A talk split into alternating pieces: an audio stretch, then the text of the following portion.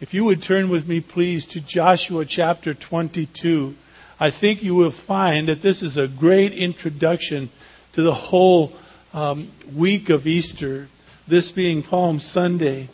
As we move into the wonders of Easter, I think you're going to find that this place in Scripture is going to be uh, kind of a motivational tool in your life and in my life what is taking place here in Joshua chapter 22, we have not mentioned as of yet. But it is clear God asked his people to go into the promised land. You remember that from the generation before. He said, take control of the land. They sent out 12 spies. Two of the spies, Joshua and Caleb, came back and says, we can take these people. The other 10 spies came back and said, no, the people are far too great. They're way too big for us. We're really like grasshoppers in their sight. There's no way that we'll be able to overcome these people. And so that generation decided not to go into the promised land. It has always been God's plan for His people that they would cross the Jordan and go into the promised land what we have here now, today, we are going to look at two and a half tribes the tribe of Gad, the tribe of Reuben, and the half tribe of Manasseh. And they chose to take land this side of the Jordan, not to cross over and to go into the promised land. Nothing much has been said of that up to this point. I am going to give you a consideration upon what has taken place in the life of the tribe of Reuben and of Gad and of the half tribe of Manasseh. They should have gone into the promised land. I am making that statement to you this morning. But they chose not to. The issue is you and I need to investigate and find out why did they not cross the Jordan? The issue is today for you and me to consider why is it that some people live on the fringe of their Christianity? Why is it that some of us are sold out? We're ready to go into the promised land. Why is it that some of us kind of keep one foot in the old world in which we live and the other in Christianity and we do this balancing act from week to week? And we never really fully move into that place of blessing that God has given to us. Remember, he has told us in Ephesians chapter 1 and verse 3 you and I have been blessed with what? Every spiritual blessings. Do you think that God wants you and me to use just a portion of those blessings? No, He wants us to incorporate within our lives every single one of those blessings. Do you think for a moment that God was pleased that Gad and Reuben and half of Manasseh did not cross the Jordan and to go into the promised land? Although we have not read of it yet, I say to you, I do not believe that God was happy at all with them, that they did not go into the promised land like the rest of the tribes did. And so today we're going to come across a, a problem of sorts. That is in Joshua chapter 22. Let's remind ourselves. Joshua commends the, the tribe of, of Gad and Reuben and Manasseh. He commends them for doing a great job. Let's, let's refresh our memories. Look back at chapter 22 and look at verse 2. Joshua said to them, You have kept all that Moses, the servant of the Lord, has commanded you. You have listened to my voice and all that I commanded you. You have not forsaken your brothers all of these days to this day. You have kept the charge of the commandment of the Lord your God. Now you may have rest. Well, as you can might imagine, the, the, the men of Gad, the men of Reuben, the, the half tribe of, of Manasseh, they, they had to be elated to say, now the battle is over with. They can go back to their homes and rest with their their loved ones, their wives, their children, their families. And on the way, they decided, as we're going to read in a moment, to, to honor God for his faithfulness to them over these past seven years. How he had protected them from their enemies in the land and how they did battle and won.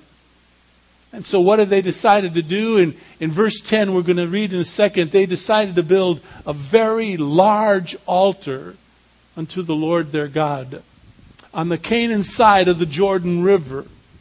They just simply, I guess, wanted to say thank you, but they also wanted to, say more. They wanted that altar to be a reminder to their youth that they still belonged to the nine and a half tribes on the other side of the Jordan. They wanted to remind their fellow Israelites on the other side of the Jordan that they're still a part of Israel. But wanting to do good, something wrong occurs. And I'd like for us to read and see. Basically, what occurs wrong is, is what I've mentioned to you last week. Oftentimes, we as a people have a tendency to judge before we know all the facts. It's not a good thing. In the book of Proverbs, the 18th chapter, the 13th verse, it says, The person who gives an answer before he hears, in other words, before he hears all of the truth, he tries to give an answer, it says it's folly and shame to that person. It also says in Proverbs chapter 18, verse 17, the first person to plead his case seems to be right. In other words, you hear just their side of the story. It goes on to say, until another comes and, and then examines him or examines what really is the truth. That's what's going to take place here. But underlying all of this, I want to I want to plead with you to listen. This was a very difficult place for me to study because some of the commentaries were really hard on the tribes of Gad and Reuben and Manasseh. Others were not so hard on them. I believe with all of my heart that God does not want a part of us to be committed to Him. I believe with all of my heart, I have lived my life as a Christian in this fashion. I believe that God wants every bit of me, every bit of who I am. So many years ago, when I really didn't know the ramifications of what I was saying before the Lord, when I felt alone and abandoned by my friends, and I was walking home after one evening that was very difficult on me as far as my friendships were concerned. I simply said to the Lord, without really knowing all the ramifications of what I was about to say, I just said, Lord, if it's just you and me the rest of my life, that is be sufficient for me. I meant that from the bottom of my soul. I had no idea the ramifications of what that meant. Today, as I stand before you some 30 years later, I say to you the same thing I said then. Today, if it would be just me and Jesus Christ the rest of my life, that would be sufficient.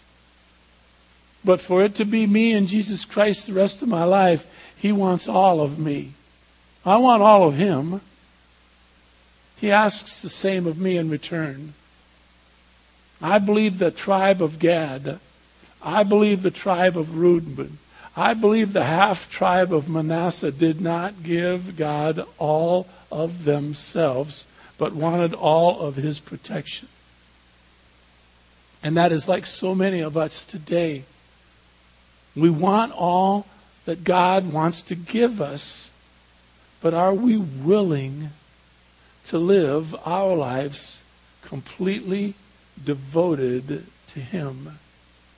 If you remember, when we were in Acts chapter 2, that was one of the things that the apostles asked the people in Jerusalem.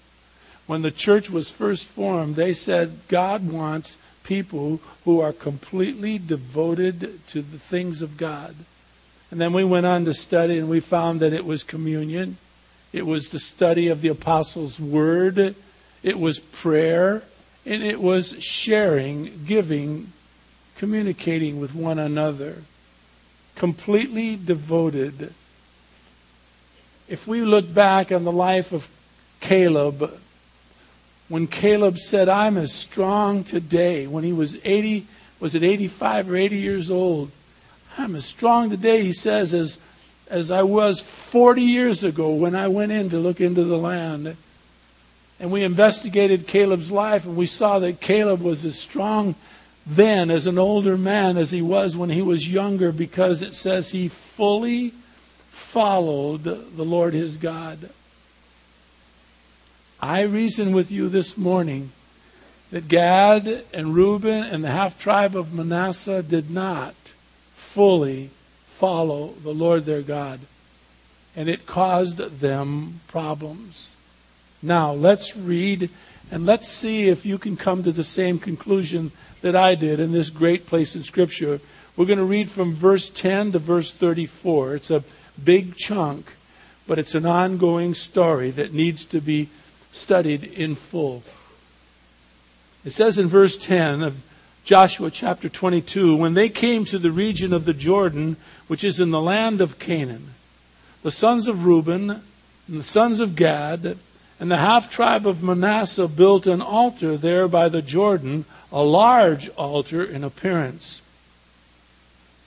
And the sons of Israel heard of this and said, Behold, the sons of Reuben, the sons of Gad, and the half tribe of Manasseh have built an altar at the frontier of the land of Canaan, in the region of the Jordan on the side belonging to the sons of Israel. When the sons of Israel heard this, the whole congregation of the sons of Israel gathered themselves at Shiloh to go up against them in war. Then the sons of Israel sent to the sons of Reuben and to the sons of Gad and to the half tribe of Manasseh and to the land of Gilead Phinehas, the son of Eleazar the priest, and with him ten chiefs, one chief for each father's household from each of the tribes of Israel. Each one of them was the head of his father's household among the thousands of Israel.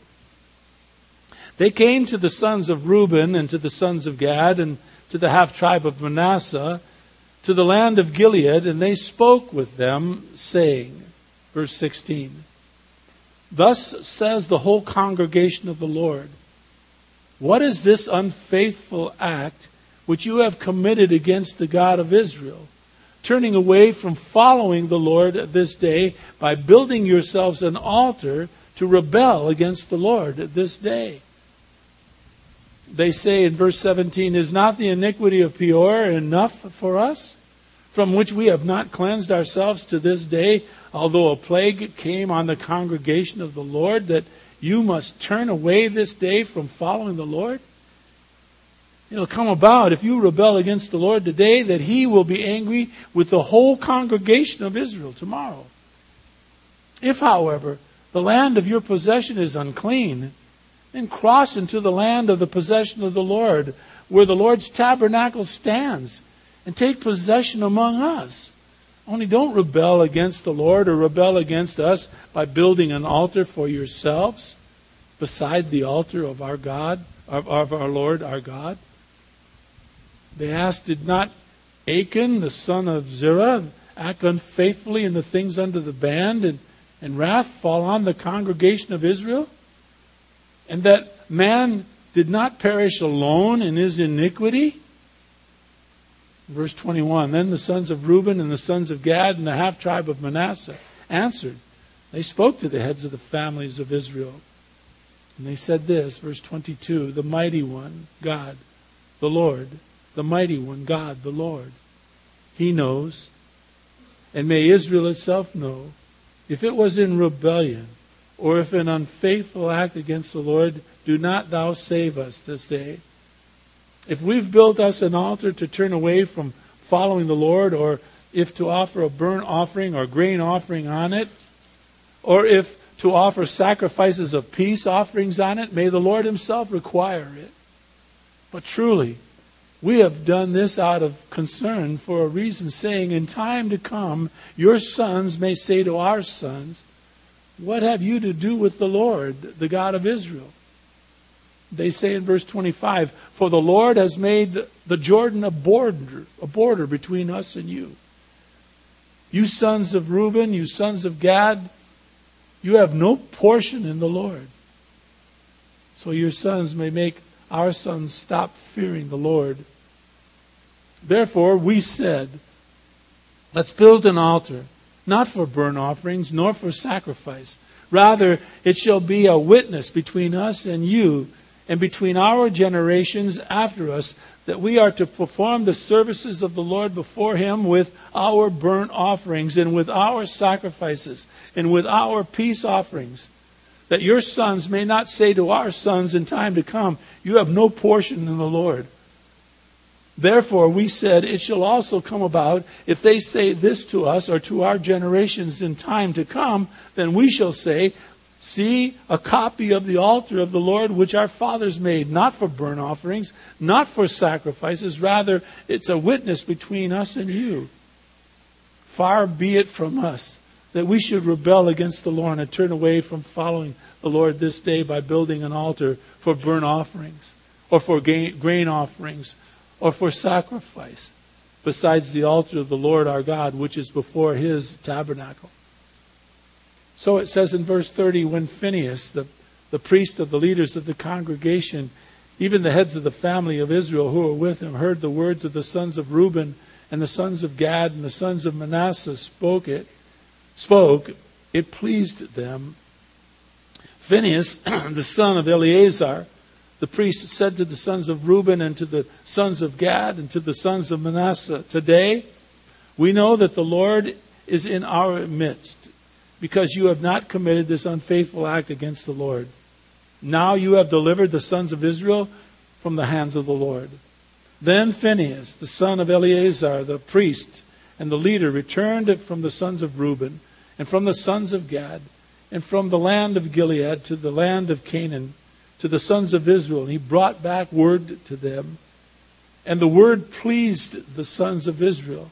And the sons of Israel blessed God and they did not speak of going up against them in war to destroy the land in which the sons of Reuben and the sons of Gad were living. And the sons of Reuben and the sons of Gad called the altar witness. For they said, It is witness between us that the Lord is God. Seems all, all nice. Seems like everything's fine. But the fact of the matter is, there's a lot said in between there that needs to be answered. Why is it that Gad, why is it that Reuben, why is it that the half tribe did not cross over and go into the Jordan? I'll tell you why. I studied. It was because the land on that side of the Jordan was better for grazing their animals. It was a materialistic decision. It was not a spiritual decision.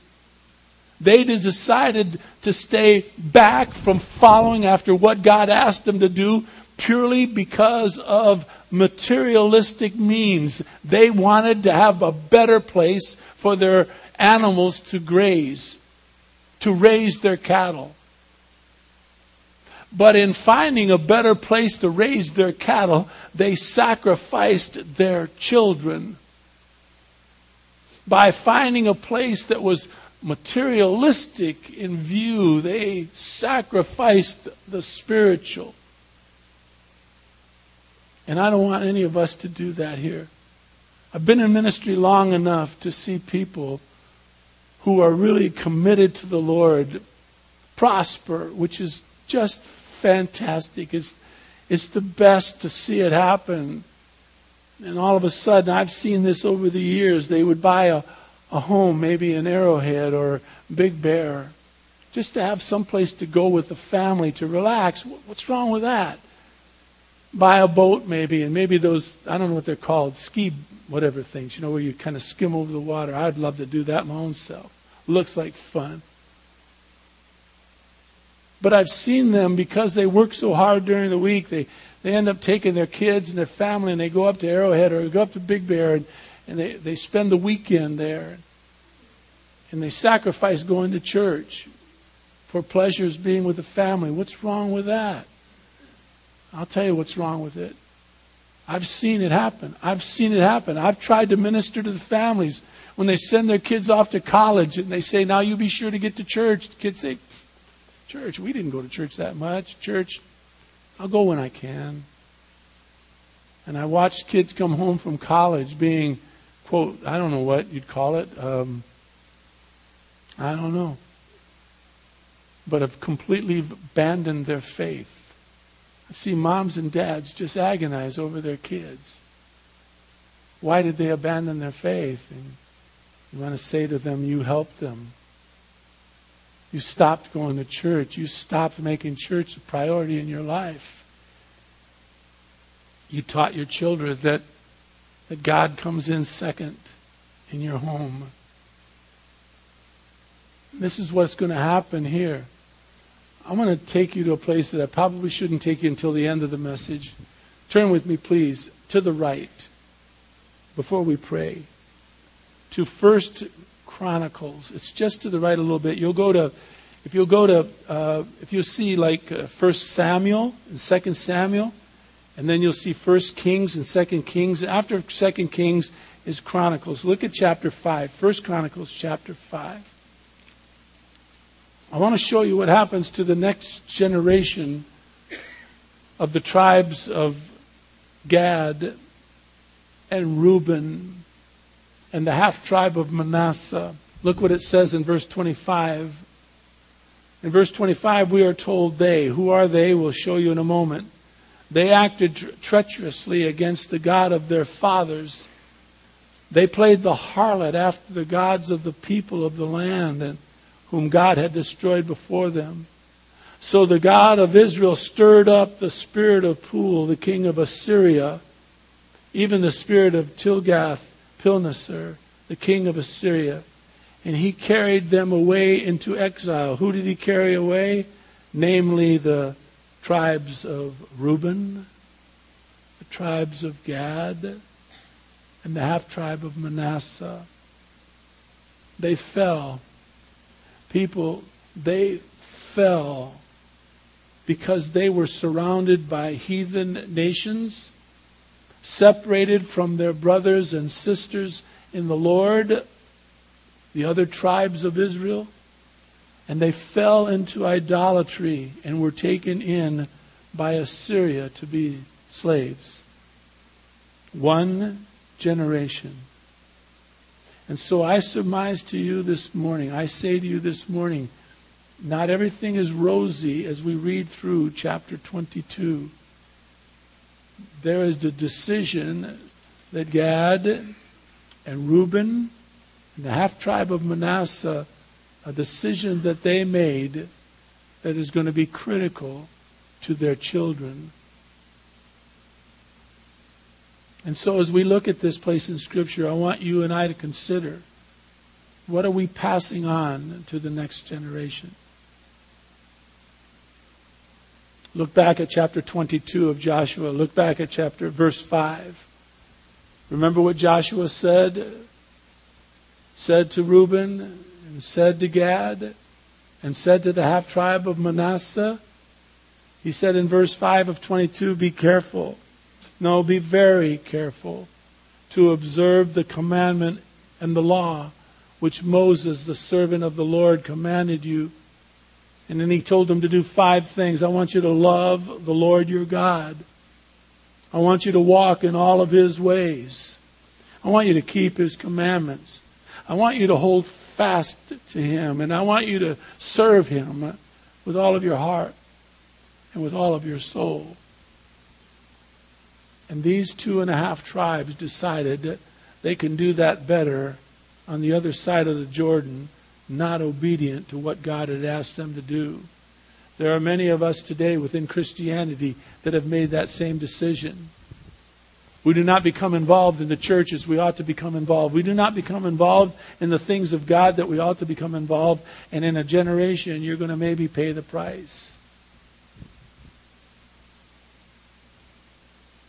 Father, please, please, please, let us see this scripture as something quite important to us as we move into this wonderful time of the year, Easter, as we consider the very wonders of what you have done for us. That you lived a life and you, you endured so many hardships that none of us really will be able to quite comprehend it all. And then, Father, you, you, you willfully went and allowed sinful men to beat you, to spit upon you, and to nail you to a cross so that you might shed your blood for every single person that walks the face of this earth. And for all of us who, by your grace, have come to believe and trust in you, you have given us everlasting life. You have forgiven our sin because of the agonies that you expressed and lived through on this earth and at the cross. You died for us. But more importantly, as we're going to find out this weekend, next weekend, you rose from the dead so as to give each of us everlasting life. You did these things not so that we would half heartedly follow you. You did all of this so that you might find a group of people who are completely devoted to the things of God, so that we, like Caleb, might be a people who fully follow you all the days of our lives. What greater thing, what greater joy would we have than that? Please, Father, let us learn. Move me aside, I beg of you. Teach us your word, I beg of you. Let, the, let this be a very rich time as we study, Father, from your goodness. I pray these things in, in the matchless and, and, and just amazing name of your Son, our Lord and our Savior, Jesus Christ. We thank you for him, Father. He is the one who has given us the privilege to talk to you as we do this morning to come to your throne of grace as we do this morning. We come in the name of your Son, Jesus Christ. Thank you, Father, for him. His name we pray. Amen. Okay, let's be clear. First of all, be clear. Be clear. There's no question that Canaan was God's appointed land for his people. Anything short of Canaan was not what God wanted for the tribes of Gad and Reuben and the half tribe of Manasseh. Although it's not mentioned, all we have to do is study the Word of God and realize look at within our lives, God is not interested with you and me falling short of our dependence upon Him and His grace. He has, he's not happy when you and I settle for second best as we walk with Jesus Christ. He doesn't want us half in and half out. Dr. McGee says you're either a saint or you ain't. You're either in or you're out. God has given you and me spiritual blessings. He has blessed us with every spiritual blessings in the heavenlies. Ephesians 1 3.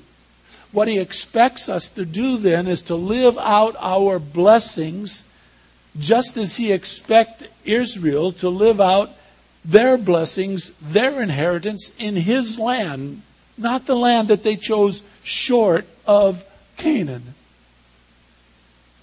So, why would we suppose that he has a different plan for us or a different plan for Gad and Reuben and Manasseh?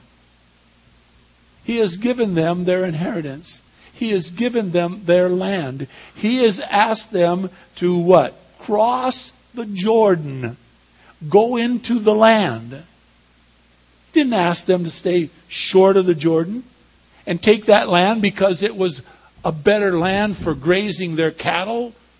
It was a better land for them to earn their wages. He asked them to go in to the promised land. But Gad and Reuben and Manasseh made their decision not on the basis of spiritual values. They made their they made their decision on the basis of material gain. That land was ideal for raising cattle. You know what reminded me of? It reminded me of Abram and Lot. Abram and Lot, back in Genesis chapter, I think it is 13, they, they had so much cattle that the land could hardly hold them. So Lot's herdsmen and, and, and Abram's herdsmen were, were arguing. There was strife between them because the, there was so much cattle. So Lot comes to Abram says, What shall we do? And Abram says, Well, do you want to separate? You separate. Choose. And we are told in Genesis chapter 13 that Lot lifted up his eyes and he looked at the valley of the Jordan towards Sodom and Gomorrah. It was well watered. It was ideal for cattle. And it says it was before the Lord destroyed Sodom and Gomorrah. It was like the garden of the Lord. It was like the land of Egypt going into Zoar. And so it says Lot then chose for himself those valleys of the Jordan. And Lot journeyed eastward. Thus, Lot and Abraham separated from one another. Abram asked God, You show me where to go, and I will go. Lot saw the land, and he thought, This is what I want. He chose the land over God's blessing. Abram ended up in Canaan. Was there a problem of their not going into the land? I'm talking about Gad, Reuben, and, and the half tribe of Manasseh. I'd say yes. I'd say they fell short of what God wanted for them. I plead with you and me. Let's not fall short of what God has for us in our lives.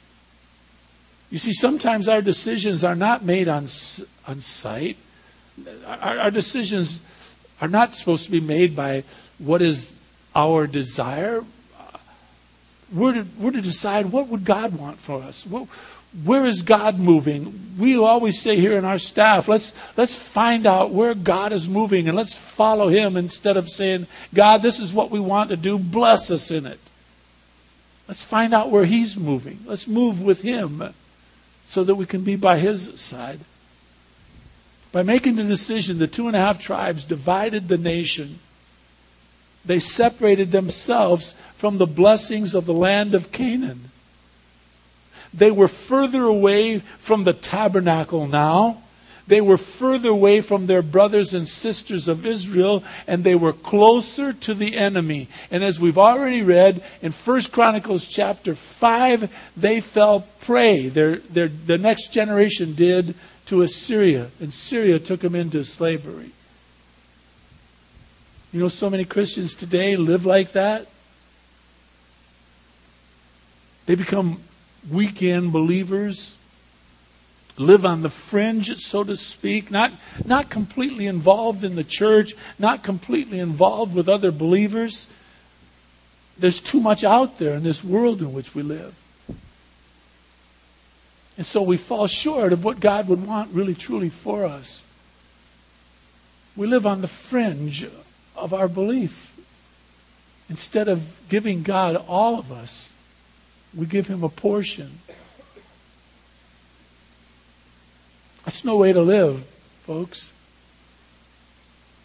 So, how do they decide to solve the problem? They, meaning Gad, Reuben, and the half tribe of Manasseh. Here's what they decide to do in verse 10 Let's build a large altar to the Lord. Why? Why did they want to build this altar? Well, we just read so that it would remind everybody on the other side of the Jordan that we still belonged to them. We still were a part of their nation so that their children won't come to our children someday and say, You're not a part because you're not living with us. All they had to do was cross the Jordan. There was land enough there on the other side of the Jordan for them. Nobody would have questioned their nationality had they crossed the Jordan. And so the children of Israel believed that this two and a half tribe were building this altar so that they could make sacrifices to another God, attempting to divide the nation. So much so, before they found out the facts, though, which was wrong on their part.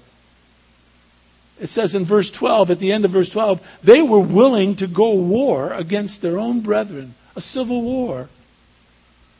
In verse 16, Israel accused the two and a half tribe of, of building altars to some other God. In, in, verse 16 in, in verse 17 it says is verse 17 is not the iniquity of Peor enough for us? And i wondered what is Peor i wondered what happened there? And so i started a search. I started to try to find out what was what was the problem in Peor well it's answered in the book of numbers the 25th chapter. The god of baal the God of Peor, so enamored the people of Israel when they were there that they started to sin with the people of Peor. They started to intermarry with the Moabite women. The Israelite men did. God condemned that and says, No, you are not to do that. And they they committed spiritual adultery by not listening to the voice of God and doing just as they so desired with these women of Peor. And so God very, very seriously judged them. And what they were, they meaning the nine and a half tribes on the other side of the Jordan, look what it says. It says in verse uh, 18, turn away this day from following the Lord. You, you don't turn away from following the Lord. It'll come about if you rebel against the Lord today, He's going to be angry with the whole congregation of Israel tomorrow. They also brought up the name of Achan. You remember what happened to Achan? Achan went when they were in Jericho and he, and, and he, and he was told not to take any of the, the, the spoils, any of the, the things that they won in that war. And he took some, hid it, buried it under his tent. And, and, and so the, the, the nation of Israel went into fight against Ai, and 36 men fell during that battle. Joshua couldn't figure it out. So he went back, asked of the Lord, and the Lord said, There's sin in the camp. So he searched out Achan. And they say concerning Achan, look, in verse 20, did not Achan the son of Zerah act unfaithfully in the things under the ban? And wrath fell on the congregation of Israel. I want you to note, both in verse 17 and in verse 20, they're worried that they're going to come that wrath is going to fall upon them because of the actions of Gad, Reuben, and the half tribe of Manasseh. You see, they were afraid of the actions of those people that it might fall upon them. I'll tell you why. In Peor, in one day, I believe it was, it might not have been one day, but in, in, in total, 24,000 of the Israelites fell because of the wrath of God. The sin of Achan, we already know, 36 of the soldiers unnecessarily died because of his sin, but it also led to Achan's own death as well as the death of the members of his family. And so Israel, the nine and a half tribes, were frightened. If they do something wrong, it might fall upon us as well. So don't do anything wrong. You know I learned from that? It's simple. Our actions are not done in a vacuum. There are times when things that we do will affect others. In a home, someone doing something that's wrong will affect the whole family. It'll bring burden and misery upon a family for months and months, maybe years. Our actions are not done in a vacuum, folks there are times when our actions will affect others within the body of Christ. And so, what did they do? They, meaning the nine and a half tribes, they sent Phineas. He is the same man who went to confront Israel when they were in Peor. Same man. And so he comes to the two and a half tribes and he asks them, What's going on? But before he asks them, he judges them. In verses 16, verse 20, verse 22, he said, You acted unfaithfully. It was, a, it was like a means of treachery that you did something very evil. He didn't know that for a fact. Remember, Joshua just commended these people for fighting valiantly, sending them back to their land. And now Phineas in, in verses 16, 18, 23, and 29, says, You're faithless. You're unfaithful. You have turned away from Israel and the God of Israel. In other words, it carries with it the idea that you have now backslidden. You have gone back to the old ways. You have forgotten what Joshua has told you in verse 5. Love the Lord your God. Walk in all of his ways. Keep his commandments. Hold fast to him and serve him. Serve him with all of your heart. Serve him with all of your soul. The strongest words used by Phineas are in verses 16, 18, 19, 22, and 29. He says, You've rebelled against your God. In other words, you have deliberately resisted the will of God. Look, they didn't do that. Phineas was out of line saying that they did this. But I want you to look at Phineas's heart. Phineas's heart was really, in my opinion, pure. Look what he says in verse 19. It is the key. It is the key that'll unlock this all. Israel had an honest concern for the two and a half tribe that was on the other side of the Jordan.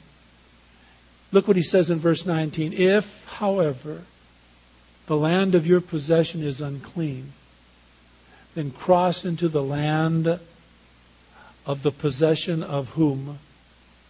Of the Lord. That's, that's, that's his place for them. That's where they belonged. If your land is unclean, then come on with us. Come on over to our side where we have the land that the Lord God Himself has given to us and take possession among us. In other words, come, come to our side of the Jordan. But Gad and Reuben and the half tribe of Manasseh in verses 21 to 29 makes it clear. We're not setting up a rival religion. No, not at all.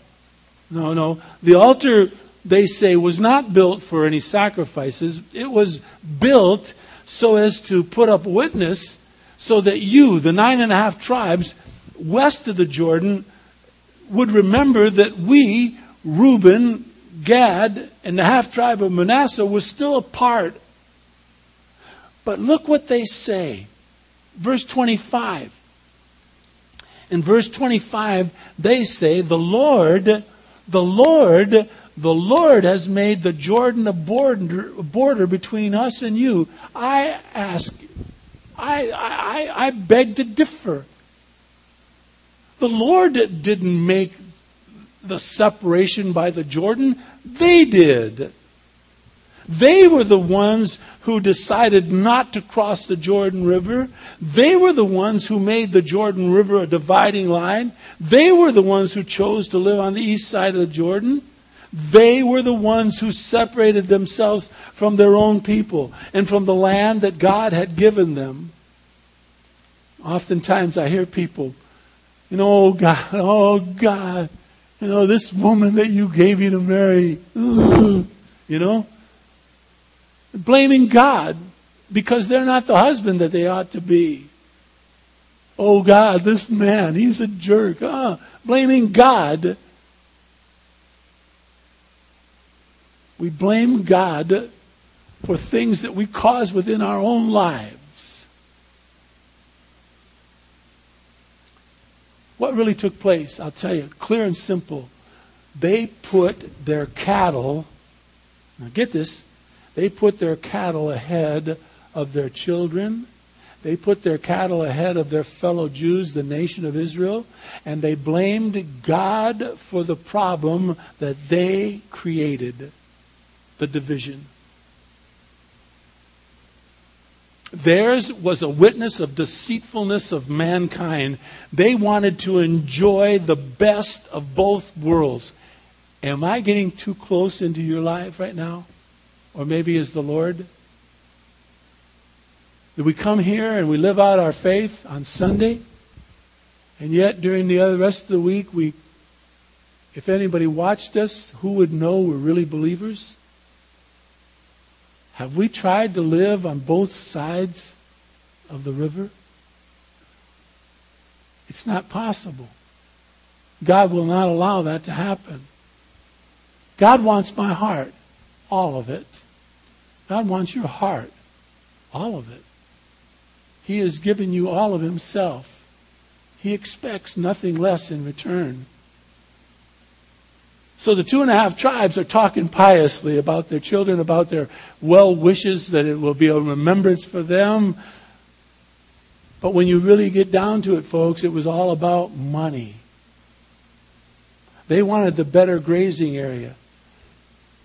What really motivated them to live on the other side of the Jordan was a better place to raise their cattle, but it was not a better place to raise their children. Just as we read a little while ago in First Chronicles. So, what we read is interesting to me. In verses 30 to 34, Phineas was well pleased with their answer. The tribes were well pleased with their answer. The delegation that heard their response was well pleased with their answer. My question is was God well pleased with their answer? That you and I will have to judge. Did God really want them to stay on that side of the Jordan? Or did God ask them to cross the Jordan and to go into the promised land? You can answer that question for yourself. It's clear. It's, there's no mistake. God says cross it. So many people today are living on the fringe and they think they're fine with God and nothing's gone wrong, so they think they're okay. You and I need to live by faith, not by sight. Like Abraham and like Lot. When Abraham and Lot separated, Abraham had a spiritual outlook. Lot did not. When these nine and a half tribes and two and a half tribes separated, the two and a half tribes, like Lot, were concerned with material matters, matters not with godly matters. I think the I think the message is clear. The lesson is clear, in my opinion. I hope it's to you, because this was not an easy lesson to teach, honest. It wasn't. The lesson is this we definitely need one another.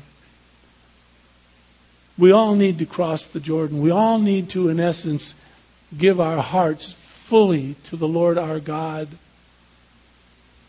so as to stay safe from this world that is so rapidly changing.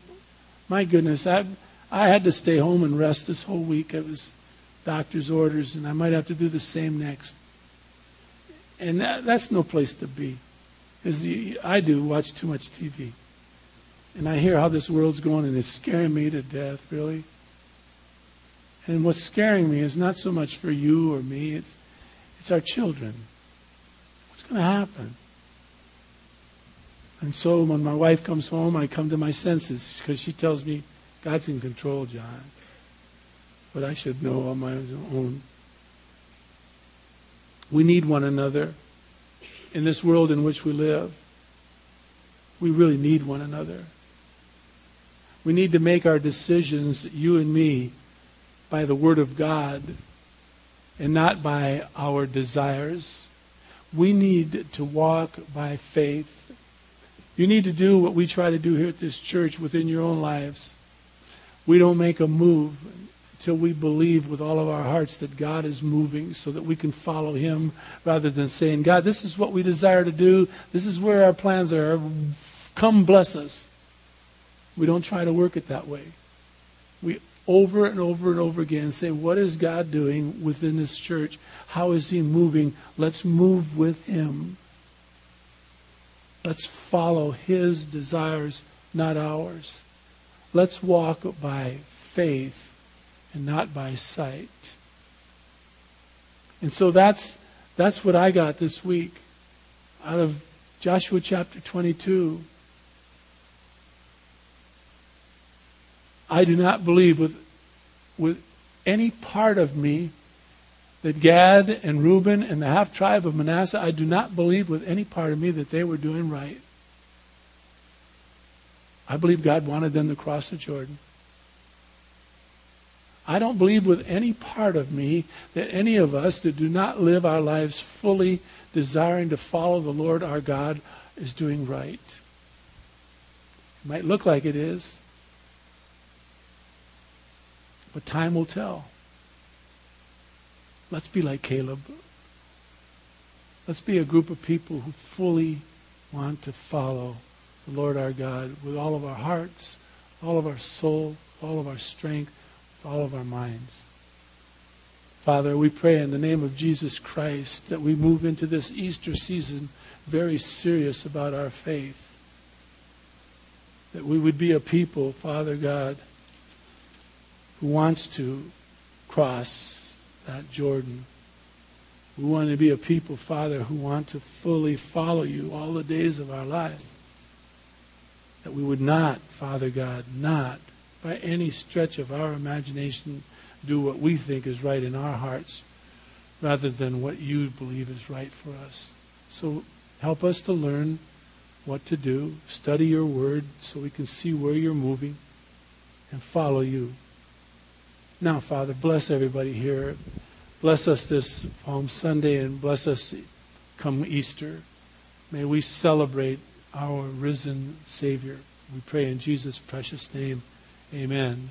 I love you all so much. Thank you for being here. I'll see you next week, Easter.